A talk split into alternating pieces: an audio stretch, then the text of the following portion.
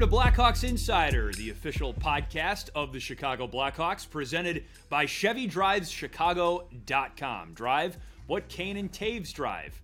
On this week's episode, we break down some of the highs and lows of the Super Bowl, both on the field and off, and we're joined by special guest Taylor Raddysh. In his first full season with the Blackhawks, Taylor's having a career year, and he's got a birthday coming up. Stick around, you won't want to miss the rest of this episode. It's the Blackhawks Insider Podcast. Welcome to the show. I'm Chris Vosters, joined by Caley Chelios and Colby Cohen. Big episode, guys. The the the seminal sporting event of the year. Certainly in North America, certainly in the United States. Okay, it was the Super Bowl. I don't know. You can have the debate What's the most popular sporting event in the world? Is it the World Cup? Is it the Super Bowl? In Canada, maybe the Stanley Cup is more popular than the Super Bowl. Either way, it was a great game. There was a big call by the officials at the very end. And I got to say, I was having flashbacks watching the Super Bowl to the Blackhawks Insider podcast. I mean, that's how ingrained the podcast has become in my mind, you guys. I was thinking specifically about the episode where we talked about in Sellies or Chirps whether officials should have to address the media for calls that they make during games, especially calls that have a big impact on the outcome of the game. And oh, by gosh, by golly, we had one of those calls late in the Super Bowl last night. Kansas City driving with the football in a tie game and a defensive holding call against Philadelphia allowed Kansas City's drive to continue. They ultimately kick a game winning field goal and were essentially able to do so without leaving Philadelphia any time remaining on the clock. So, we've got one Philadelphia Eagles fan on this podcast who actually brought up this discussion point earlier on the podcast. And I got to ask you, Colby, what did you think when you saw that play and that call go down? Well, look, I'm obviously a disappointed Eagles fan today, um, especially seeing the way that that game ends. They don't even get the ball back into their hands. You know, look, it was a controversial call, and I was disappointed when that flag came out. I didn't, you know, I didn't think there was a lot there. But then after the game, you know, Bradberry said he held him. You know, the player said, I put my hand on him. I was hoping I would get away with it. Uh, there's a lot of discussion about whether they were calling the game one way and then they didn't call the other and and that's something you talk about in sports is is referees setting a standard but you know ultimately I don't necessarily look at one play to decide a sporting event. You know, the Eagles were were up 10 points at halftime and got their butts kicked in the second half. So disappointing. Um, would have loved to have seen the official in a media scrum after the game. Uh, you know, like I said on the podcast a couple of weeks ago, explaining his call that he made, but uh, ultimately, you know, not not enough there for the Eagles, Caley. I, I don't want to sound like a bitter Eagles fan, so I, am taking a I'm taking a tempered approach. Philly Philly sports fans have a bad rep, and I, I just I'm I don't want to contribute to the bad rep. Oh well, that's very generous generous of you, Colby. And I I'm kind of with you. Like I think it's hard to judge a game based on one play. And I feel like in football, many times too, after Super Bowls or big games, I feel like much more than in hockey, those calls are what stands out, you know, after the game. And fans remember those calls years later. I can't think of too many hockey calls that are ingrained in my mind as something that really made or, you know, or, or broke a game for a team. So, a little bit different, but I'm with you in that if there's a call that big, maybe it, I think the official does have to explain things. There's even times now when I wish the officials would explain things better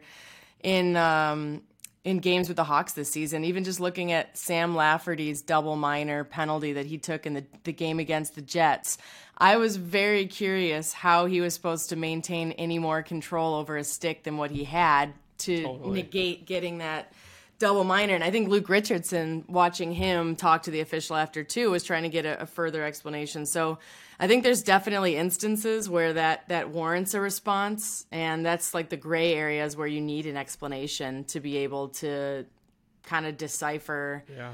what what the next call is how the next call is going to go if you're a player. So and and that sequence actually in that game, you know, it did break the game for the Hawks. It kind of opened things up for the Jets, and they ended up losing four to one. So. I, I think there's definitely a, a, a room there's room chris for the officials to have to speak when it's necessary well, and and Caley, Chris, I don't. I know she just addressed you, but I, I just we're sitting in the studio and that Sam Lafferty thing happens, and like we have no idea because the rule says if it's a follow through, it's not a penalty. So then we basically start making our own rules up in the studio, and we're like, well, maybe because he lost the puck and he he he he thought he still had the puck, but it was clearly a shot follow through. And then where's the gray area? The puck rolled off his stick, but how long before? a referee coming out after the game, talking to the media scrum, explaining the call, explaining what they went through, and explaining the rule, that puts all that to bed. I mean, in my opinion. So I would have loved to have seen that too because it, just it left us really confused in the studio and basically starting to make up our own rules of like, well, maybe it was this, maybe it was that. Like we just had no idea. Yeah. Yeah, in addition to all of the pizza that I ate while watching the Super Bowl, I was also forced to eat a slice of humble pie because that play in the Super Bowl caused me to really reflect on the stance that I had on the on the podcast and I actually found myself becoming much more aligned with with the point that you made Colby when we originally broached this uh, several Whoa, weeks ago. I got to write that down, Chris. Yeah, aligning. Yeah, whoa. It's, that was a good recorded, debate. So that was a great debate between the two of you. We'll have to we'll have to pull that one back up.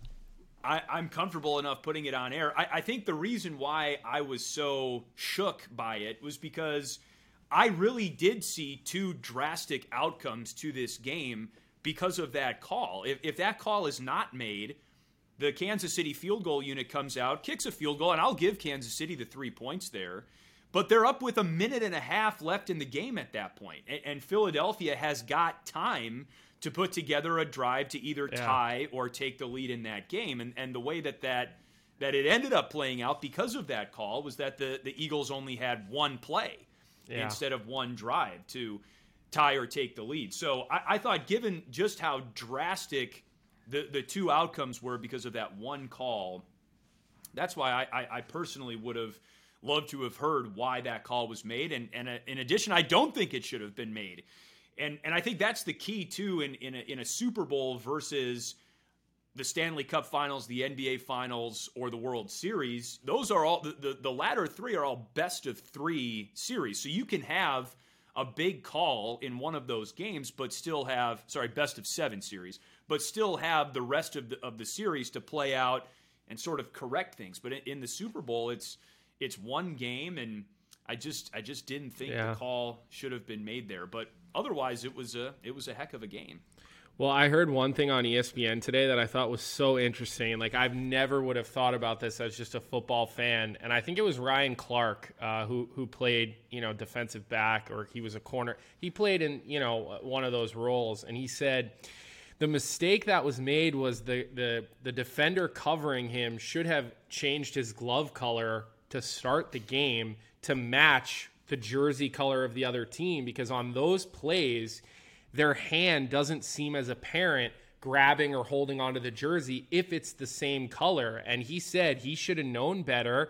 And that's something that you talk about in the backfield as a defensive player in the NFL, wearing the matching glove color to the other team's jersey to help not make it as obvious. And I know that's like a little bit off topic here, but I heard that today and was like, whoa that's a that's a really interesting point. Yeah, I mean, but it's but it makes sense because yep. those things are happening so quick, and there's so much hand contact in football. Like, I don't know how those refs do their job in the, to begin with, right? So, uh, tough loss for the Eagles, though. I, we were we were a little we were we were definitely bumming out over here. I know, like our dads who are lifelong diehard Eagles fans. My dad, my wife's dad. I mean, they are probably in mourning today. I mean, actual mourning. So, you know, better luck next year. Yeah, I, I, I, would be too. At least the future's yeah still yeah. bright. Jalen Hurts played really well.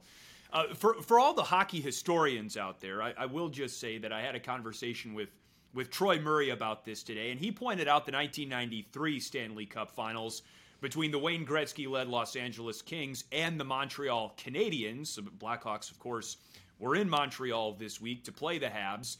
And in game two of, of the Stanley Cup finals, there was a big call against Kings defenseman Marty McSorley. He was penalized late in the third period with the Kings ahead for using an illegal stick. Montreal tied the game on that power play. They won game two in overtime and then won the subsequent three games in that series to win the Stanley Cup. And that was the last time a Canadian team won a Stanley Cup final. So there, there have certainly been some big calls made in high leverage moments in the Stanley Cup playoffs, even the Stanley Cup final as well.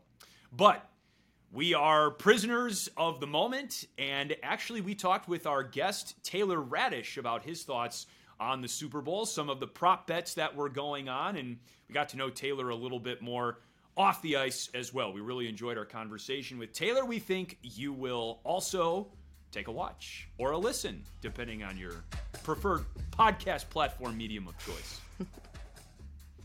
And today we're chatting with Taylor Raddysh, forward for the Blackhawks. Taylor, thanks so much for joining us from the Blackhawks road trip. Uh, you know, big sporting event, obviously, to start the week, the Super Bowl. Did you have a rooting interest in the game, and, and what did you think of it?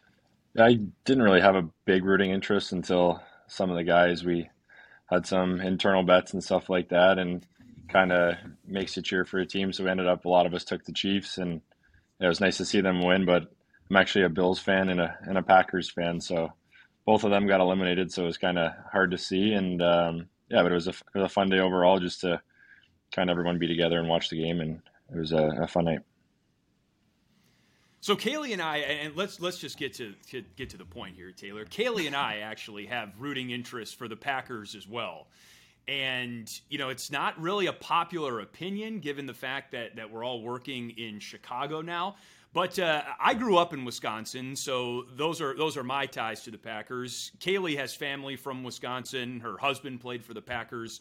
But uh, what about you, growing up in, in the Toronto metro area? How did you land on the Packers as your NFL team? I'm actually the complete opposite. I have zero relation to Wisconsin area, but my dad actually was a big Packers fan. So, kind of growing up watching football, there wasn't a Canadian team other than the CFL, but feel like NFL is kind of the big stage and you want to watch that. So it's kind of just followed what he did. Watch watch the Packers on Sunday, and I guess the closest team would be Buffalo. And ever since the last couple years, kind of fell in love with that team and and uh, especially their quarterback there.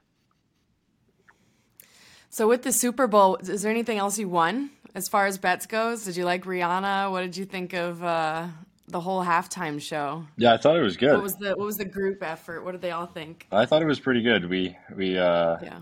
kind of I guess we had some little bets on like the props and stuff with uh internally with the coin toss and stuff, which didn't work out in my favor. But um yeah, I thought thought it was all good. The Rihanna thing was it's always fun to watch that. We here in Canada, we're in Montreal right now and kind of the we had the Canadian commercial, so it was a little a little different. Some guys were upset about that, but I feel like overall it was it was fun to watch and uh, uh, a good a good show for the night.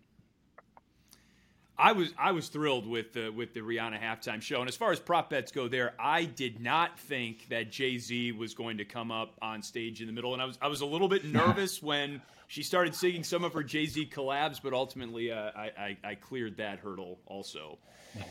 Taylor, I, I, I, wanted to ask you about actually a play in the Super Bowl, and specifically that play late in the game where the uh, the officials threw a flag on that drive by Kansas City that ultimately allowed Kansas City essentially to to bleed out the rest of the clock and then kick a, a game winning field goal. You know, as an as an athlete, do you not want to see officials?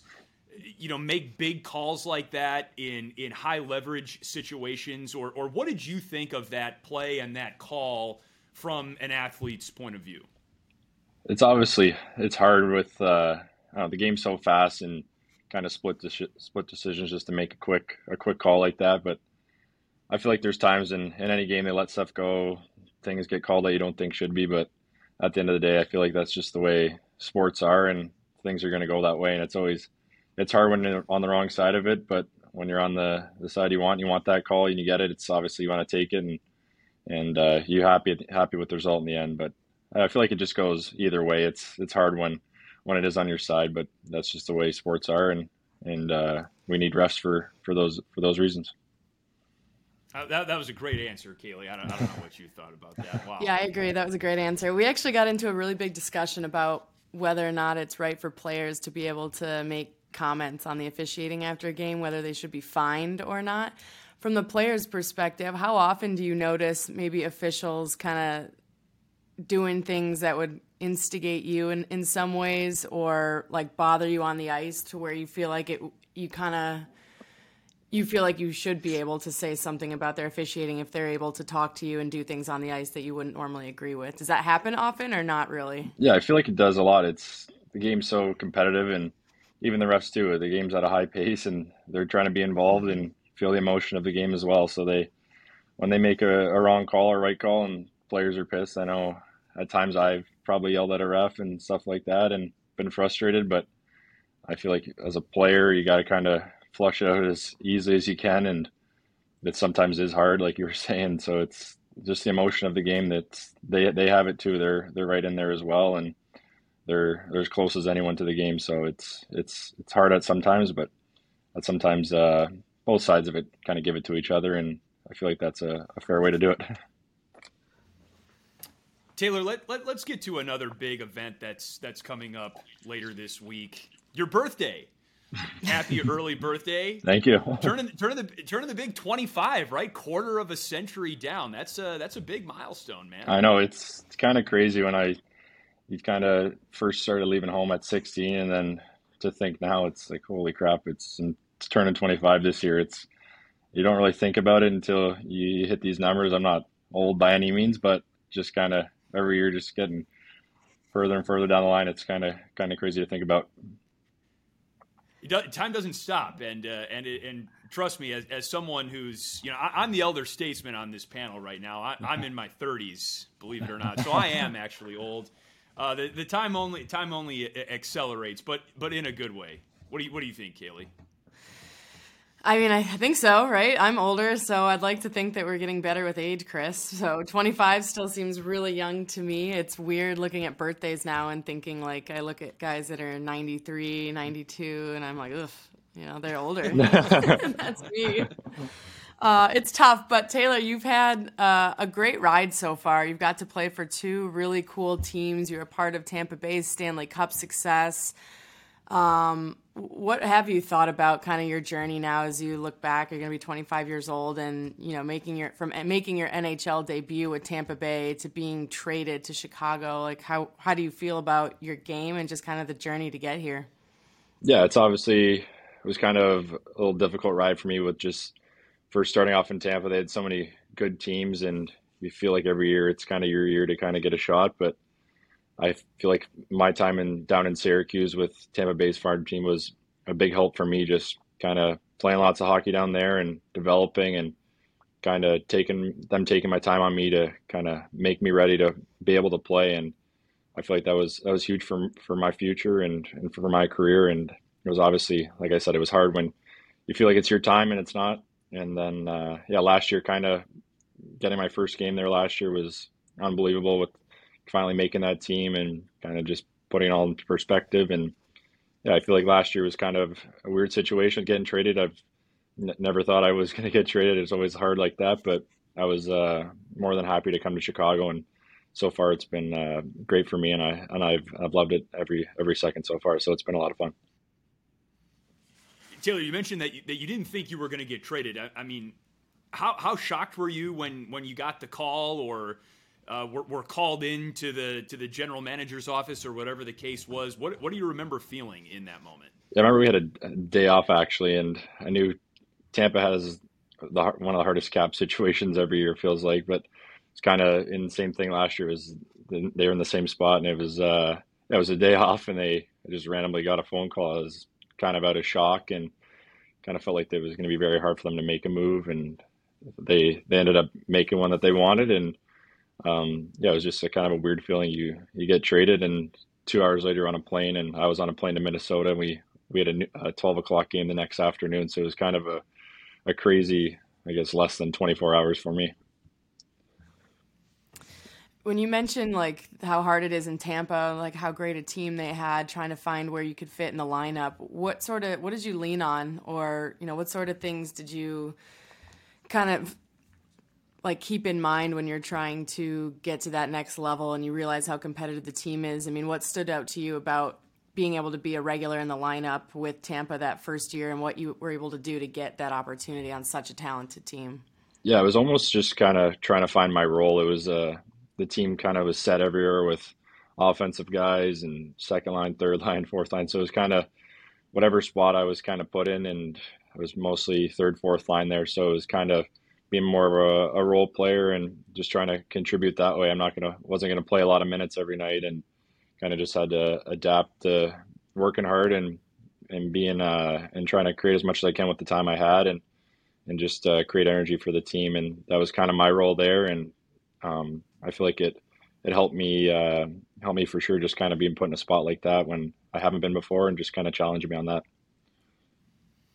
You know, talking to guys, Taylor, and, and feel free to either agree or disagree with this, but you know, it's it's one huge step to just make the NHL, but then it, it's another huge step to establish yourself in the NHL and, and, and really become an NHL regular. And it's your second full season in the league now. You, you've passed the 100 game milestone. All the while, you know, you were traded. You're, you're, you're with your second organization. So, with one almost full season in Chicago under your belt, uh, you know, starting the, this season with, with the organization, do you feel settled? Uh, you know, do you feel established? How, how do you think your game has evolved here in, in your second season in the league? Yeah, I feel like just of don't never want to say you're settled. You don't ever want to kind of be complacent with with what you're given. So it's I feel like just coming in this year, I I knew I was going to have a, a, a, better opportunity to play and, and get more minutes and than I have in the past. And yeah, I feel like just kind of at the start of the year, I wanted to make an impact as fast as I could just to keep solidifying my spot and in the lineup, whether it was whatever line it was. And I feel like just with the guys we have on this team, I feel like we've we've kind of gelled really well and and uh, yeah, I'm I'm happy with my game at some points, and sometimes I, I feel like I could be better, and that's just the way it's going to go throughout a season, and I just got to keep building and building, and uh, yeah, I never want to be complacent with where I am, and you always just want to keep trying to get better, and I feel like we've we've we've kind of done that in the re- recent couple months here with with our team, and we just got to keep um, keep building uh, to to finish the season. It must have helped a lot having Boris with you throughout the whole process. You guys go back to when you were young kids, played lacrosse together, played hockey together, got traded together. Uh, how much did it help having him, and what sort of things did you guys talk about when you were traded together last year to the Blackhawks?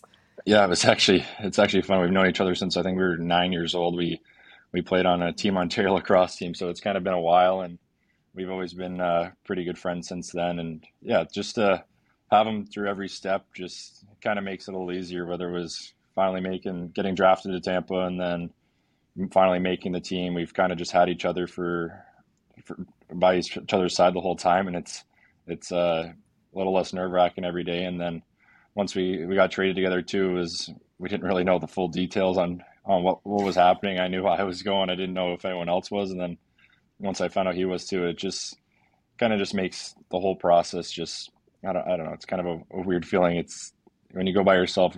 I'm kind of a shy guy when I first meet people, and just to know I had Bo there with me, it, it, it kind of made it a, a lot better for me at the start. And I was actually fortunate enough to know a couple players too before, so it was it was kind of an easy, smooth transition. But I feel like just having Bo there every step of the way has been a, a lot of fun for both of us. Taylor, Caledon is where your hometown is listed at. Uh, understand that you were originally from Georgetown, and there are, to your point, a couple other players on the Blackhawks roster with Georgetown ties Mackenzie Entwistle, Jason Dickinson. Now that you're getting settled in Chicago, though, uh, I'd love to hear what you think of, of Chicago in comparison to Toronto. My fiance is from Toronto. She frequently compares the two cities a lot. She sees a lot of similarities between Chicago and, and, and Toronto the the restaurant scene, the the multiculturalism, kind of the vibe. What do you think? What what's the what's the compare and contrast between Chicago and Toronto? Would you say? Yeah, I would say they're pretty similar, just with the big city and kind of all that. But I feel like I haven't been downtown as much as now I live downtown in Chicago. So I feel like Chicago's got way better food, and um, I'm kind of a big fan of that with with all the restaurants we have and we're fortunate to have in Chicago. So I feel like Chicago has that, and uh, I also like it more because I don't feel like it's as busy as Toronto. I feel like when you go downtown Toronto, you're you're stuck in traffic all day, but in Chicago, it's sometimes heavy, but it's max 10, 15 minutes, and where Toronto it could be who knows hours. And I feel like uh, that's a, a, really good thing to have about Toronto. I mean, uh, Chicago as well.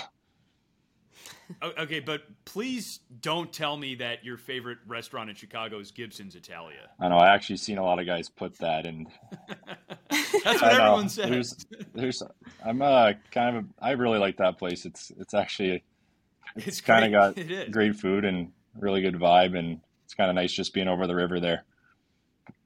I don't, yeah, I don't, I don't mean to throw shade at Gibson's Italia, but it, it does seem to be somewhat of a, of a go-to response. That's a, that's another discussion point, Taylor. I, I would say that we've, uh, that we've had on, on the podcast before. All about the food. All about the food. Uh, Taylor, I want to ask you about your lacrosse career. You uh, multi-sport athlete growing up. I couldn't find any of your highlights when I was googling it on YouTube or anything, but it's I, I did see that Dylan Strome said you were a better lacrosse player than a hockey player, arguably. So, what was uh, your lacrosse background growing up, and um, how did you decide between hockey and lacrosse? Yeah, I feel when I was younger, I was kind of more into lacrosse and maybe because I was a little better at it. I don't know when you're at a younger age, you kind of maybe that's something I was doing. But yeah, I was I was uh, played in Halton Hills actually. It's where Georgetown is, but it was just uh, kind of the bigger region. So I was played for Halton my whole life, and um, I think I quit when I was probably 13 or 14. I'm not really sure, but it was kind of that age group where you had to pick one and maybe focus on one. And I don't know what it was, but I uh, I just kind of said like I'm done with lacrosse. It was kind of kind of balancing out to where I was kind of even at both, and I feel like I was getting tired of running. I know it's kind of cheesy to say, but but running on that hard floor all the time, it was hard on my knees, and I was a heavier kid when I was little. I know some guys will give it to me for that, but it kind of it was uh, that was one one of the reasons as well. But yeah, I feel like um, I uh, I really enjoyed lacrosse. It was a, a good sport to have in in the summertime, and I feel like it a lot of things transition to hockey with, and uh, it's a good team sport as well. no shame in a three. Have you, have you always been taller than everybody? Like kind of bigger than everybody? Yeah, bigger and taller. I feel like until until now, I was uh, when I was younger, I was a little heavier, and I know a lot of guys, even with with uh, Mackenzie and Dicky and uh, Boris. Actually, they all uh, give it to me all the time for that. But it's uh, just something I uh, needed to change, and I luckily I did. Puberty's a powerful yeah. thing, man. I mean, uh, just uh, it, it, it nice, just Chris. happens. Although, hey, I mean, are, are you going to have a cheat meal for your birthday? Yeah, I'll order a pizza from somewhere. I know. I there we go. Kind of thinking that right now, but we'll we'll see. Maybe get the guys over. We'll do that. What, what, what have you found a good pizza spot in Chicago that you like? I feel like when I'm on DoorDash, it's everything. Every time I look on it, it's something with pasta or pizza, so it's kind of hard to to swipe by it. But I feel like right now, Jets Pizza is kind of when I do it, that's what I go for, and it's a little heavier. I get that four cornered pizza; it's, it's pretty heavy, but whenever I do it, that's kind of the spot I, I choose to go to. I, I'm a I don't know if it if it's like a guilty pleasure, but I'm a huge fan of of Jets Pizza. You know, in terms of like the the to go, you know, order in. I, I, know it's not a Chicago chain or anything like that. I think it's Detroit actually, which is you know probably not good to say, but man, it's uh, the four corner. It's good and it sticks to your ribs too with uh, a little bit of a crust there. So good call. Uh, are you a rancher then? We had this discussion. Oh no, you don't dip your pizza in ranch. Please do not I, say you are. I I never did until a, a couple, a couple years ago and then I started I started doing it a bit, and I'm I'm a fan of it, but I go either way. I'm not really if I don't have it, I don't eat it, but if it's there, I I might throw it on the plate. who can, who converted you? I just I don't know who it was. I think just kind of being in the America, I feel like that's because in Canada, I don't think ranch is like a big thing with pizza and kind of just coming over here. It was always a it's on the side like on, when they put the sides out, it was ranch. So it's kind of uh, just felt natural yeah, to dip it. And it tastes pretty good. um, Taylor, you talked about being a little bit shy when uh, you first get into a room, but you had Tyler Johnson here in Chicago, and then you've got you know some big time players like Patrick Kane and Jonathan Toews, but on Tampa, obviously a lot of future Hall of Famers there as well. What was it coming, you know, from that room, Stanley Cup championship room, to then coming in a, a team that's a rebuild, still has some great veteran presence and some superstars in Kane and Toews, but for you just adjusting to a completely new culture, team, when did you start to feel pretty comfortable? Yeah, it was actually pretty easy for me when I first came here last year. I knew Alex and Dylan and Mackenzie and mm-hmm. also Tyler Johnson, so it was kind of knew some some uh, familiar faces and, and friends, and I feel like it was a like I said, it was easy transition, and I feel like all the guys have since I came here have been have been great. It's been a it's been a lot of fun, and um, yeah, I feel like just even with with Kane and Toews, they're they're two guys that are have been around forever, and they're uh, pretty easy to to come to the rink with every day and get along with. So it's I feel like just the whole room in in general has been uh, it's been great, and even coming in this year with the new guys we got, it's it's been a lot of fun. We've had some good times, some some bad times with with the way the seasons went, but I feel like um, throughout it, we've we've all uh, been pretty close throughout the whole process of it, and and uh, even just coming to the rink every day. Still, it's it's we're all having fun and, and enjoying it, and and uh, keep wanting to grow grow together on and off the ice. Taylor, have you thought at all about off-season training? Will you head back to Toronto? Will you stay in Chicago for the summer? Chicago's a great summer town. This is my, my shameless plug for Chicago in the summer. Yeah, I've uh, I've always went back home to to train back there, and I know uh, everyone's been talking to me how how nice Chicago was in the summer. I've never never experienced it. Just last year when I came here, I was just staying in the hotel for a month when I for the rest of the season, so I didn't really have a place. And but now that I, I got a spot in Chicago, I'm sure I'll I'll be back a few times and get to check it out in the warmer weather. And yeah, but I'll probably go back and forth for most of it and just uh, come come down for a couple weeks here and there and just kind of experience the, the summertime here. And a quick flight too, Toronto to Chicago, easy to get back and forth. Maybe, maybe easier than Tampa. I can't say I know the the if there are direct flights from Tampa to Toronto, but all right. I'm sure you get asked this question a lot, and uh, I'm sorry to be the last person to ask it. But your fiance, her name is is also Taylor. So how do you sort that out? I mean, does one of you get Tay and the other gets Taylor, or you know, how, how have you ironed out the the communication? There? Yeah, we just she goes by Tay and I go by T, and it's kind of hard when you're in that kind of hard for when you're in the public and people call you Taylor and Taylor. But I feel like at home it's been it's been pretty easy for us because I've always went by T and she's always went by Tay, so it's kind of it's uh th- that way it's been easy. But like I said, when we're in public and someone says Taylor, we're both looking, and yeah, we got to figure out what we're gonna do here for for documents and stuff when for for the future coming up because just uh, someone's got to change something. I think. maybe keep her maiden name just for the sake of clarity. I mean, yeah, who, who that's a, that's a good point. But it's got to be. Are you at the eye roll point yet, where you know every every time people find out, I'm sure they they say, "Oh, you guys have the same name." It's it's actually funny when you go to when I came to Chicago for the first time or meet people for the first time, it's so I was like, "Hi, I'm Taylor, and this is my fiance Taylor," and they're like, "What?" They they kind of give you like a stunned eye, like, "Seriously?" but it's it's uh yeah, it's uh, I think it's funny. It's it's uh the way it is for us, and it's and uh, it doesn't bother us. So as long as well, as long as we're happy with it, we don't care. It's it's the way it should be. So it's been it's been fun. What if, what if you have a son? Would would, would oh. Taylor Jr. be uh, ever considered? no, no, I can't do that. You gotta, gotta, or a daughter. Yeah, yeah, it works for both. So maybe we gotta ch- get rid of the T. I think we'll change it right up. so, some imagination would be, would be good there. That's for sure. Taylor, thanks a lot for doing this. We really appreciate it. Uh, you know, Caley obviously had, had tracked your career from her time in Tampa, but uh, it, has been great having you on the team.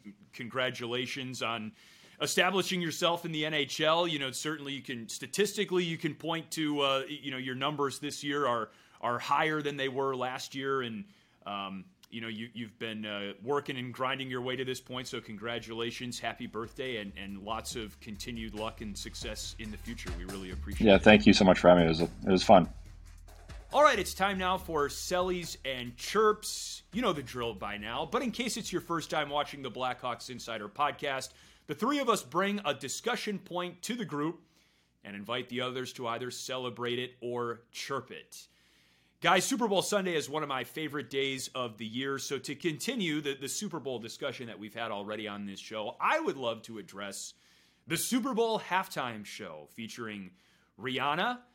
And I'll just come out and say that I loved it. I thought it was fabulous. I understand that it maybe didn't have the grandeur of last year's Super Bowl halftime show or Super Bowl halftime shows with comparable acts. Beyonce's Super Bowl halftime show comes to mind, but I thought it was true to Rihanna's style and it was just a, uh, we were talking about this before we, we started the show, Colby. Just a good way to remember how many bangers Rihanna had. So I know my broadcast partner Troy Murray was on the opposite side of this argument. He hated the Super Bowl halftime show. I think highlighting the generation gap as much as anything else. But what did you guys think?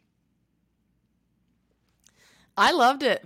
Bad girl Riri, she crushed it. Yeah. Yeah, I mean, I loved it. I love the red belly for being pregnant. I thought um, she came out hot and crushed it. So, like you said, it wasn't.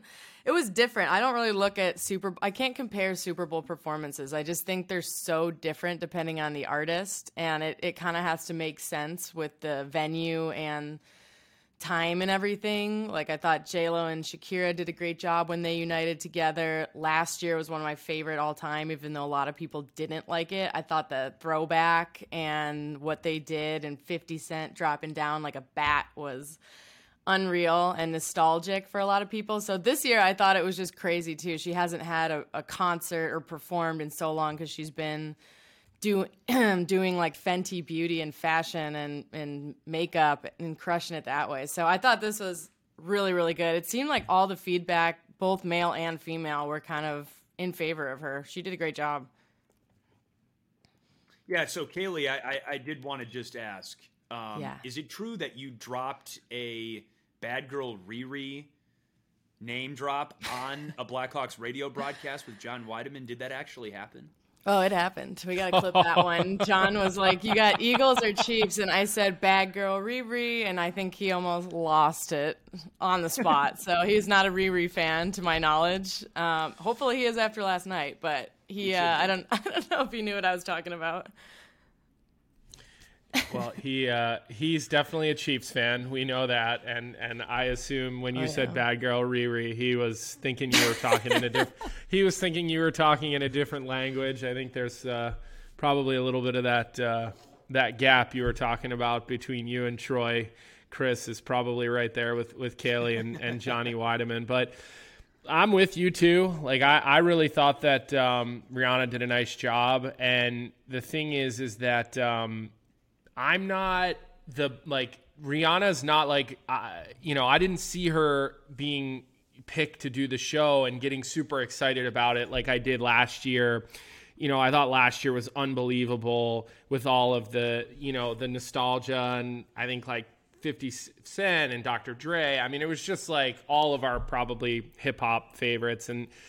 I will say the biggest takeaway for me was kind of a reminder of like how many nights that I was out in college and we were at a place and Rihanna song came on and everybody got really excited and it was like, oh yeah, I forgot about that song. Oh yeah, I forgot about that song. So yeah, probably not the same level of dancing and, and showmanship as like Shakira and J Lo, but hey, that's not Rihanna's style. She stayed true to it. There's a reason she's performing at the halftime of the Super Bowl. She's obviously big time. So I'm I'm certainly uh, certainly not chirping it at all. I thought that uh, it was a job well done, and I think it went with the game. I think the game was good. The halftime was good. And I don't think there's much to complain about when it comes to the Super Bowl. I mean, uh, except if you ask most Eagles fans, they're they're pretty bitter today. So Tough day. Tough yeah. day for Fly Eagles Fly. for sure. And and I guess staying with that topic, you know, of football and of the Super Bowl, which is kind of where my cellular chirp goes, is You know, I'm I'm I'm wondering how the city of Chicago feels about Matt Nagy getting a Super Bowl ring. I mean, he was here with the Bears. I don't think people here liked him very much. I, I the sentiment about Matt Nagy was not great while uh, he was here. But for me, I, am not chirping it. I'm not a Bears fan, and I'm not from here, so I guess I don't have the same level of emotion towards it. But I would compare it for me towards you know what? I was happy that Andy Reid won another Super Bowl. Andy Reid was the coach of the Eagles my entire childhood. He's the winningest coach of the Eagles all time. They did not win a Super Bowl with him, but they were right there. They were good every year.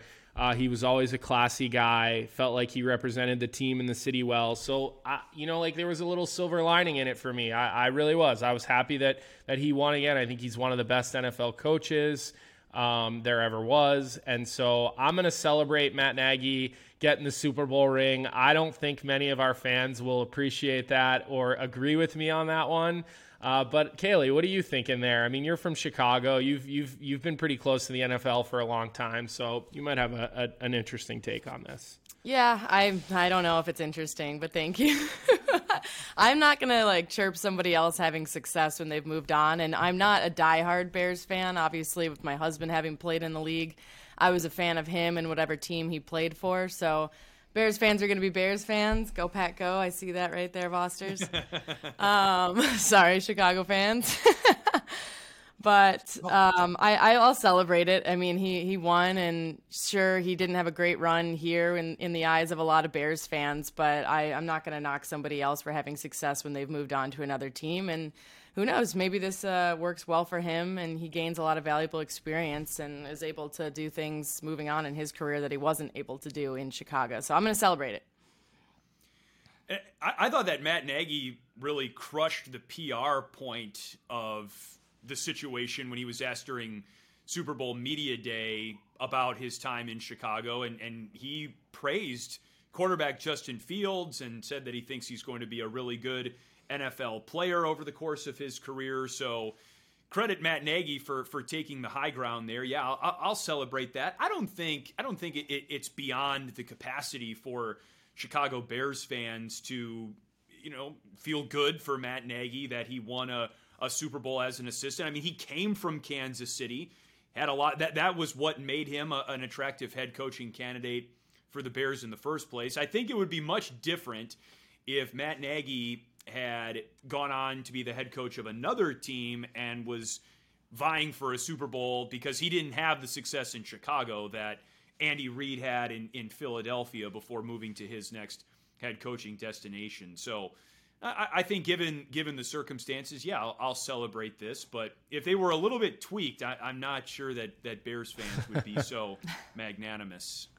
So my celebration and chirps, not specific to the Super Bowl, but it made me think of it a lot because all the cameras and phones, and I saw like Brittany Mahomes right next to Patrick with her phone the whole time, and that's kind of what you see when you look at highlights and him holding the trophy up, and you see like her phone and everyone's phone.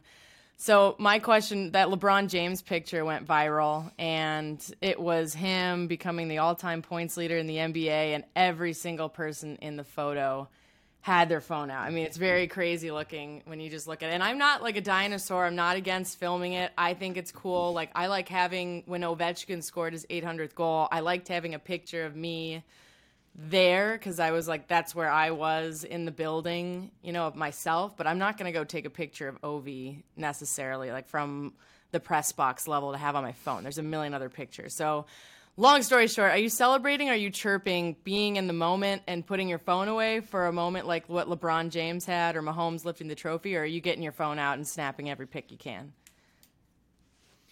I've gone back and forth on this personally, and and as a fan, you know, I've tried to be at, at times be both. At times, I've tried to be a fan who's just solely in the moment as it happens and not watching it through a cell phone screen because sometimes it's like you, you know you catch yourself and you're like wait a second i'm at this event live and i'm still watching it on a screen what am i doing at the yeah. same time i think there is something to be said for posterity and remembering and, and having some kind of digital record of of this event when it happens but I, I still think that the the memory imprint is what's it's what's going to carry you along longer. I mean, you're going to reflect on it in your head more than you're going to like scroll through the thousands of pictures or videos that you have on your phone to try and then relive that memory. So, what about um, a concert specifically?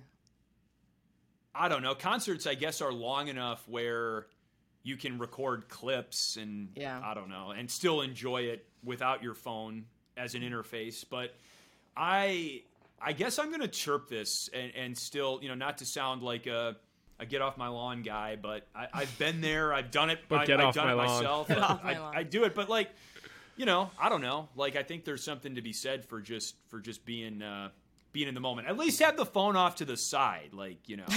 Then you can No, kind of because then you then once. you do look like a get off your lawn guy if you're going like this. do not do that. Well, Caley, I I think the first thing you said was kind of interesting because you're like, well, I, maybe I take a picture of me there to document that and less about actually filming the moment. And and I think that that's kind of a cool take on it because I, I'm also going to chirp this. I'm first and foremost bad at this because like I just don't think, oh, let me get my phone to document this. Um, it's it happens to me with photographs. It's happened to me with big sports moments in my own personal. I mean, I've just never been quick to be like, let me get my phone out and and get pictures of this. So um, I, think you got to sit there and and you're there at the game. Like if you wanted it on your phone, you could have just stayed home and and watched it on TV and then taken the clip off of Twitter from someone of the million people that are posting these same things. So I just thought it was really interesting the picture you're talking about, Caley, when they put it side by side to when Michael Jordan had like his, or it was Kareem Abdul Jabbar had his everybody was sitting there watching. And I know cell phones weren't a thing then, and I, I get it. It's not apples to apples, but I'm I'm I'm kind of with you too. I, I don't I don't really per- personally care for that. It's not something that I personally would do or even think to do.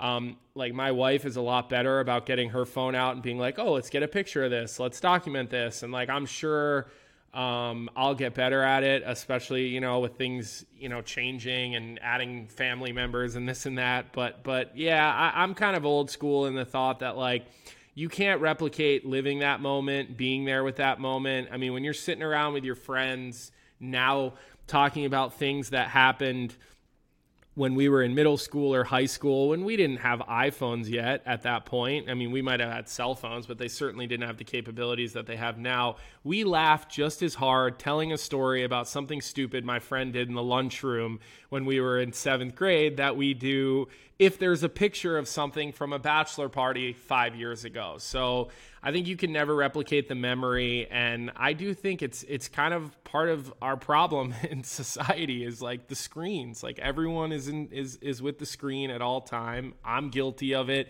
Whenever my screen time comes up on my cell phone on Sunday night, there are days where I'm like, "Oh my god!" Like I don't want anyone to know this. This is horrifying. So, um, chirping it uh, with you completely. I think if you want, you get your picture of you there in the moment, and that way it's like kind of about you for the for the future, you know. So Mm-hmm. yeah, I, I I don't want to be a get off my lawn person either, but uh, if I got if that's my how I got to be, if that's how I got to be, then that's how I got to be. I guess uh, I guess let's uh, end on a positive note. I don't think you can make a wrong decision. I mean, if you if you take the phone out, then you've got it. You better anyway. Yep. And uh, if not, then you then then you can say that you were the one person in the in the crowd that didn't. I don't know. What do you think about that, Caley? Is that a good way to end it?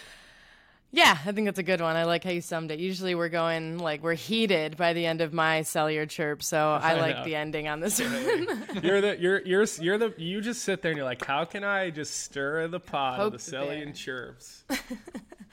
I didn't have a, a stir one this week, but I think it's a good good conversation to have every time. Totally. That that that was a, a great cellular chirp per usual, Caley. Thank you. With that, go ahead, Colby. Go ahead. I was gonna say we might just have to give Caley the segment and just start letting her run Sellies and chirps because hers are so much more thought provoking. I feel like uh, we always we always have a much stronger discussion point around around Caley's. So I'll think about it. Own it, Caley. Own it. Thank you. All right, we are out of time. on this episode. Thank you, as always, for listening and joining us. Remember, Blackhawks.com, the place to go for additional content if you still have a craving. And our thanks, as always, to Brad Dollar and Southside Jake for the music featured on this podcast. Thank you to our producers, Jenna Rose and Trevor Bray. For Colby Cohen and Caley Chelios, I'm Chris Vosters signing off on this episode of the Blackhawks Insider Podcast. We'll talk to you next week.